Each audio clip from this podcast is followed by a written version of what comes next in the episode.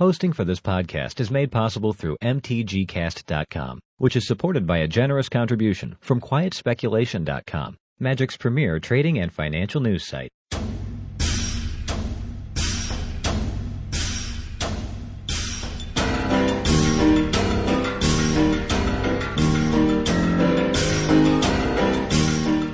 Hello, and welcome to Delving Draft. This is episode 28, recorded on the 10th of June 2013.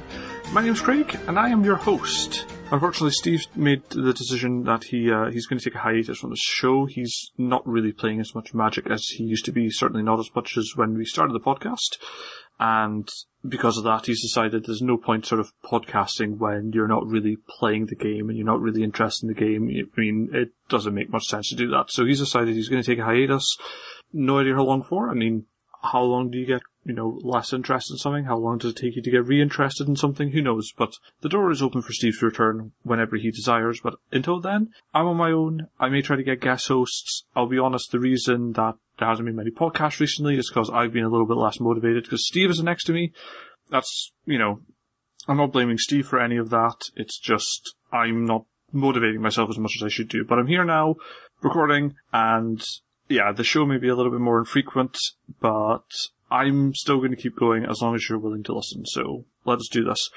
Let's get into the news. Um, so Modern Masters is out. Hopefully everybody is aware of this. If not, then unfortunately it's probably already sold out.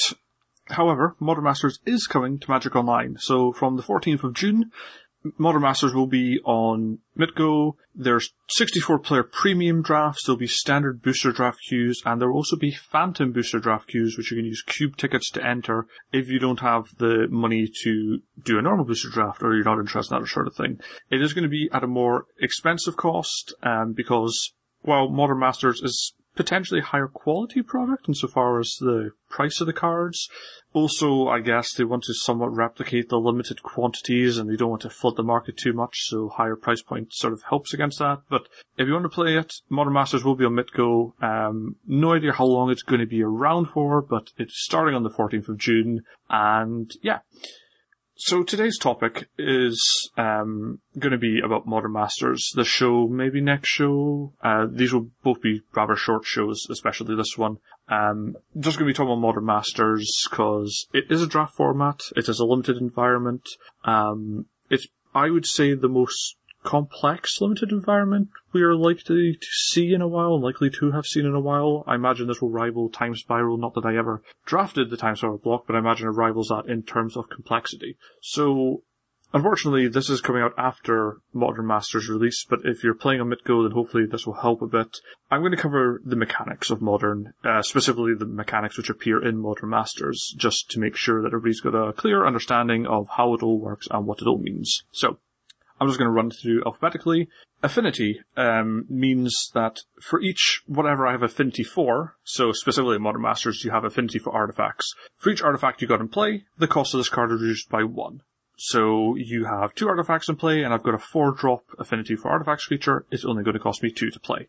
This does only count artifacts you control. It obviously doesn't count the artifact you're about to play, because that would make no sense. And it does only reduce the generic amount of mana. Now, this doesn't make any difference in Modern Masters, because the two cards which have affinity for artifacts are four colorless and seven colorless.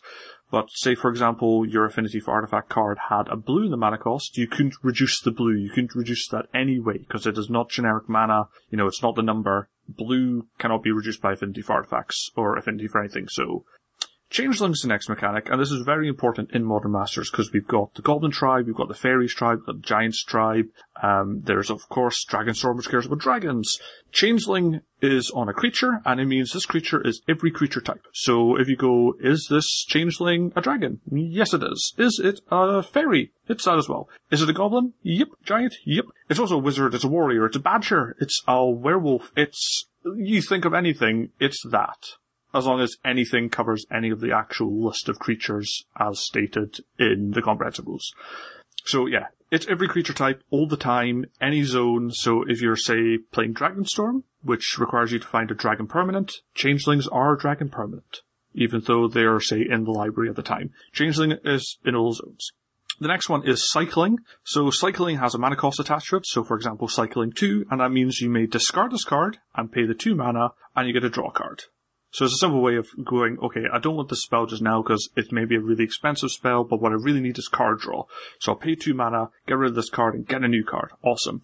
Basic land cycling is an alternate sort of type of land cycling. It's the one which is a bit more prevalent in Modern Masters. Again, basic land cycling has a mana cost, for example, say one in a green, and that means you can discard the card for one in a green to look through your library to get a basic land. So cycling just draws a card from the top of your library, whereas basic land cycling, you get to seek out the basic land you want. So obviously basic land cycling is really good for your mana fixing. There's a, the entire cycle of basic land fixing uh, sorry, basic land cycling cards in Modern Masters, one in each color, one each of them for one and a color. Um, so it's really good for fixing your mana.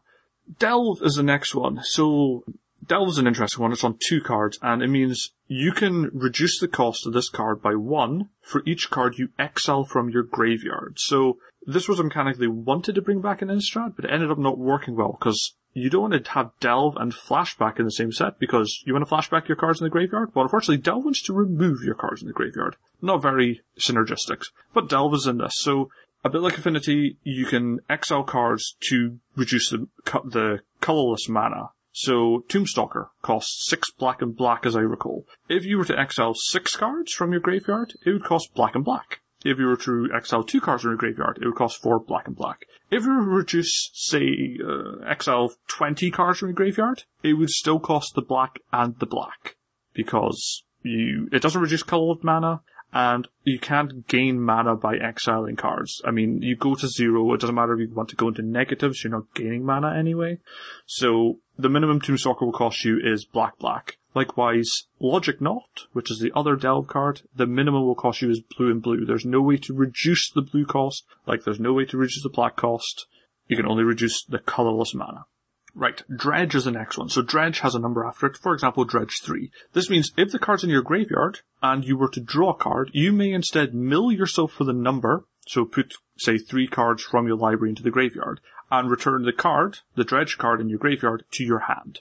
So this is very much about um, recurring cards in your graveyard, and Dredge is the second most broken mechanic in Magic. We'll get to Storm in a bit. Dredge allows you to get reuse out of your cards.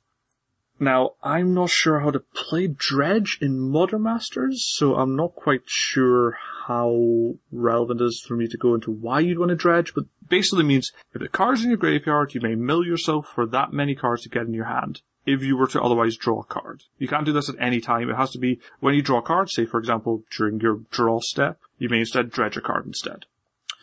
The next mechanic is pretty much downside mechanic. It's Echo. So Echo again has a mana cost, uh, with the exception of one card which requires you to discard a card. Echo means the upkeep after you play this card. So I play my Hammerheim Deadeye. He cost me three in a red to play, but his echo cost is five in a red, and that means at the upkeep after I play them, I need to pay five in a red, or he is sacrificed. So it does seem like a downside, but generally you're kind of getting a bit of a cheap creature and an enter the battlefield effect for the lower cost if you don't want to pay the echo cost to keep the creature around. So it's sort of like paying a slightly cheaper cost to get an effect rather than the creature. Now, the next ability will only appear on modal spells. Those are the spells that say, like, choose one, or choose two. Um, Entwine means you pay the cost for Entwine, so say Entwine 2, and you get all the modal effects. So, the key card here is probably Tooth. That's a big iconic card. So, Tooth says, search your library for up to two creature cards, reveal them, and put them into your hand, then shuffle your library or you may put two creature cards from your hand onto the battlefield, and it's a choose one effect. So, if you were to play the Entwine cost alongside the mana cost, so Tooth costs 5 green and green, the Entwine is 2, so it'd be 7 green and green, then that means you could tutor for two creature cards and put them into play. You get the whole effect. Um, this also appears in Rude Awakening, Stir the Pride, Blinding Beam. It just, if you pay the Entwine cost, you get both effects. Evoke is our next ability, and it's a bit like Echo. Evoke means you can play uh, this card for a slightly cheaper cost, generally, and but the creature is immediately sacrificed as it comes into play. Now you're going, why would I want to play a creature which instantly dies? Because they either have an enter or leaves the battlefield effect. So you evoke to kind of get a spell-like ability out of your card, but if you're able to pay sort of the well creature's normal cost, then you get to keep the creature around. So just to give you an example of this, Aethersnipe costs 5 in a blue to get the creature, which is a 4-4, and when it enters the battlefield, you get a bounce a permanent.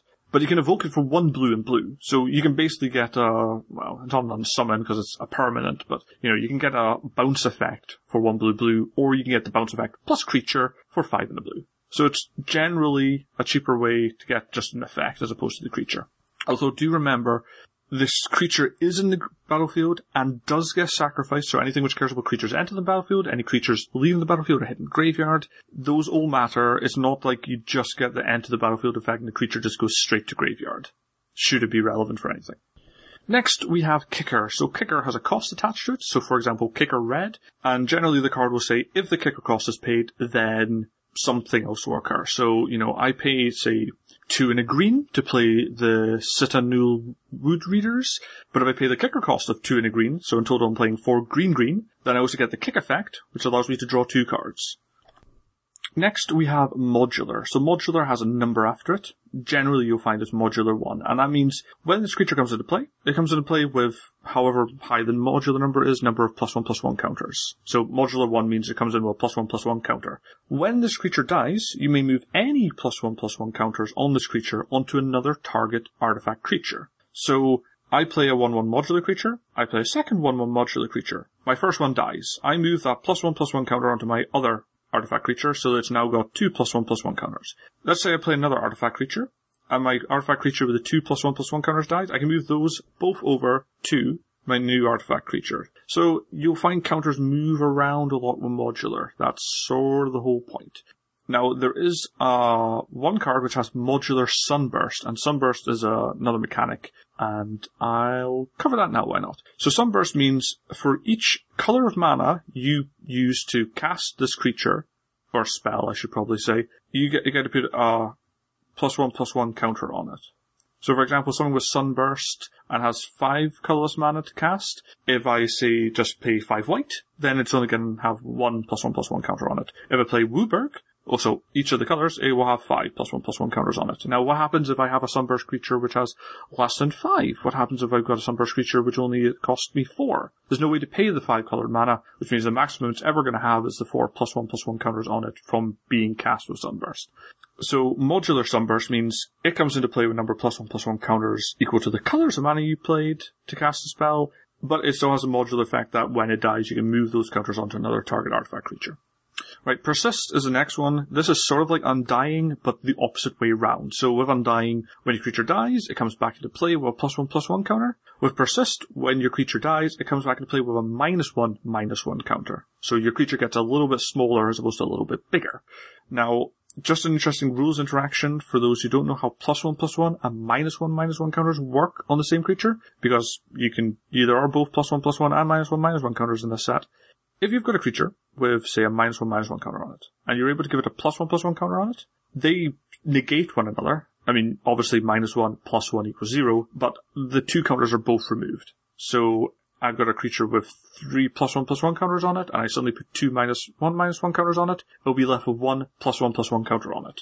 None of the minus one, minus ones are there, and the other plus one, plus ones have all gone. So this is a way to break persist. If you're able to say put a plus one plus one counter on a persist creature, then poof goes the minus one minus one counter, and when it dies again, it'll go, I don't have a minus one minus one counter on it, I come back into play.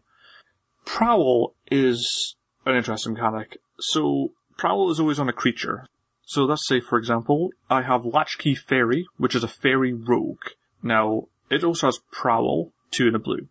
This means that if a creature dealt combat damage to a player that has the same types as the creature with Prowl, then you can cast it for this alternate Prowl cost. So, specifically with Latchkey Faerie, if I've dealt combat damage to a player with a Fairy or a Rogue, then I can pay the Prowl cost instead of the normal mana cost to cast a creature. Now, Prowl costs tend to be a little bit cheaper, and Prowl costs tend to have an effect. So, like, for example, Latchkey Faerie says, if it enters the battlefield and its Prowl cost was paid, then you get a draw card.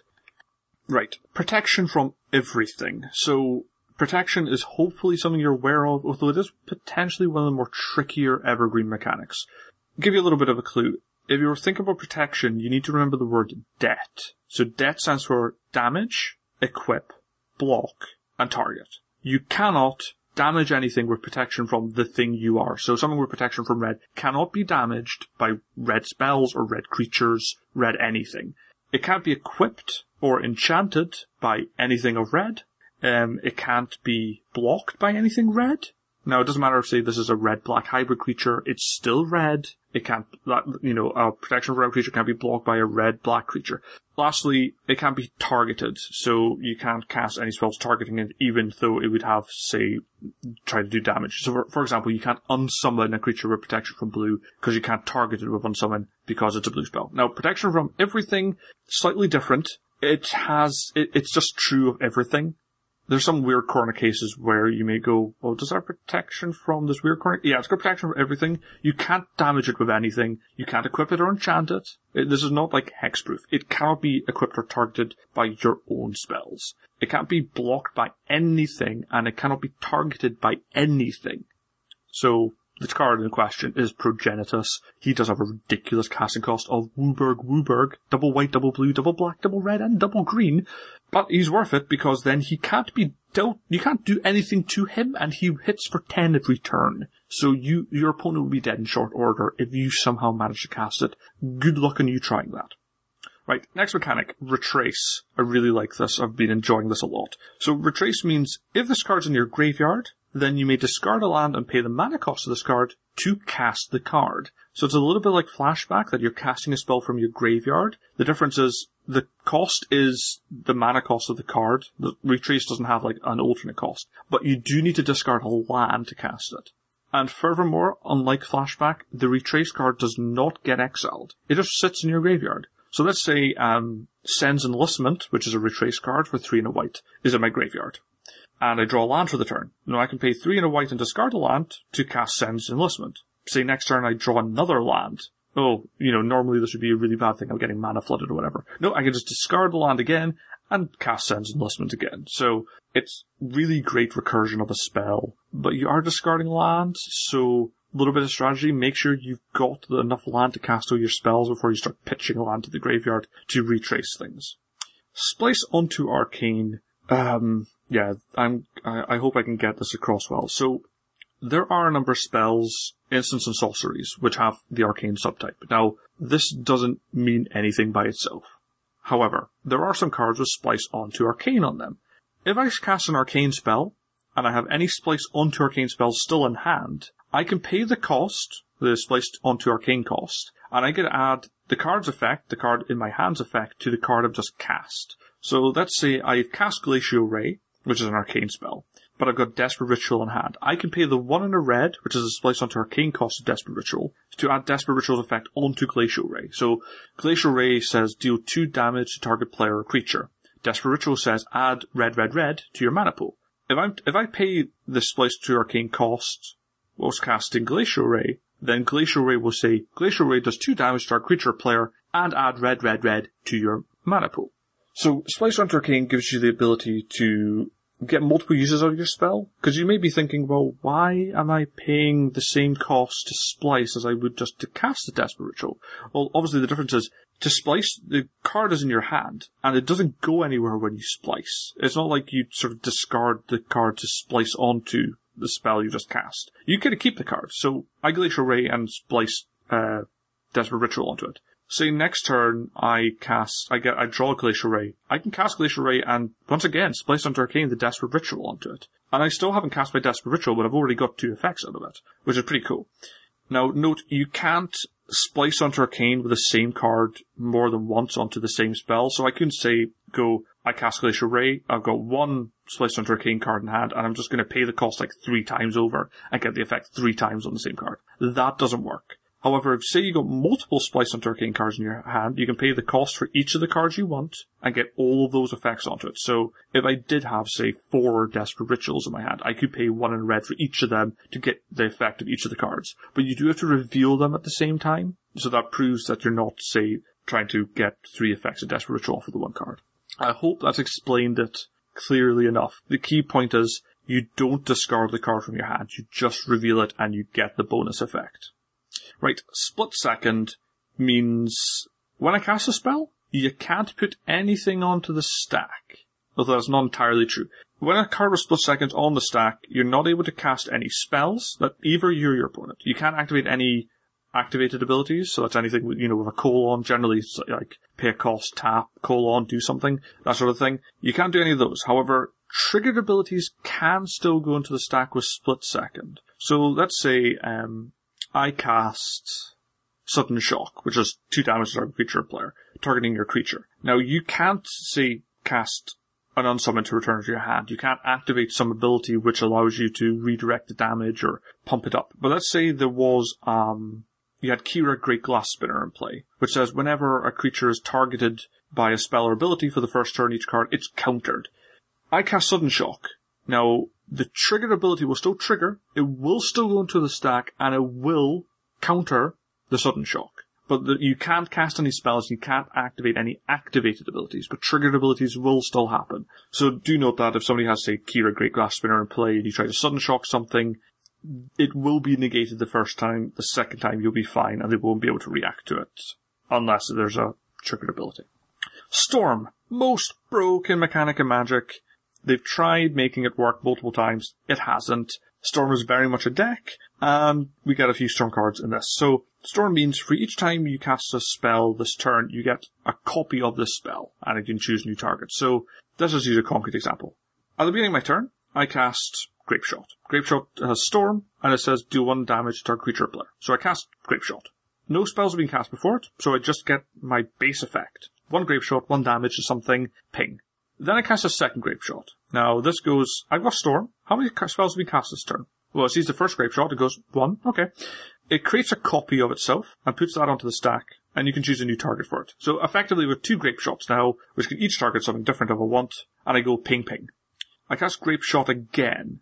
Now it looks for how many spells I've cast this turn. Now, I have had three Grape Shot effects so far, but one of them was a copy, and copies are not cast, they're simply put onto the stack. So when I cast my third Grape Shot, it's going to see the two Grape Shots I cast, but not the Grape Shot which was copied and put on the stack. So I'll get the Grape Shot I cast and two copy effects.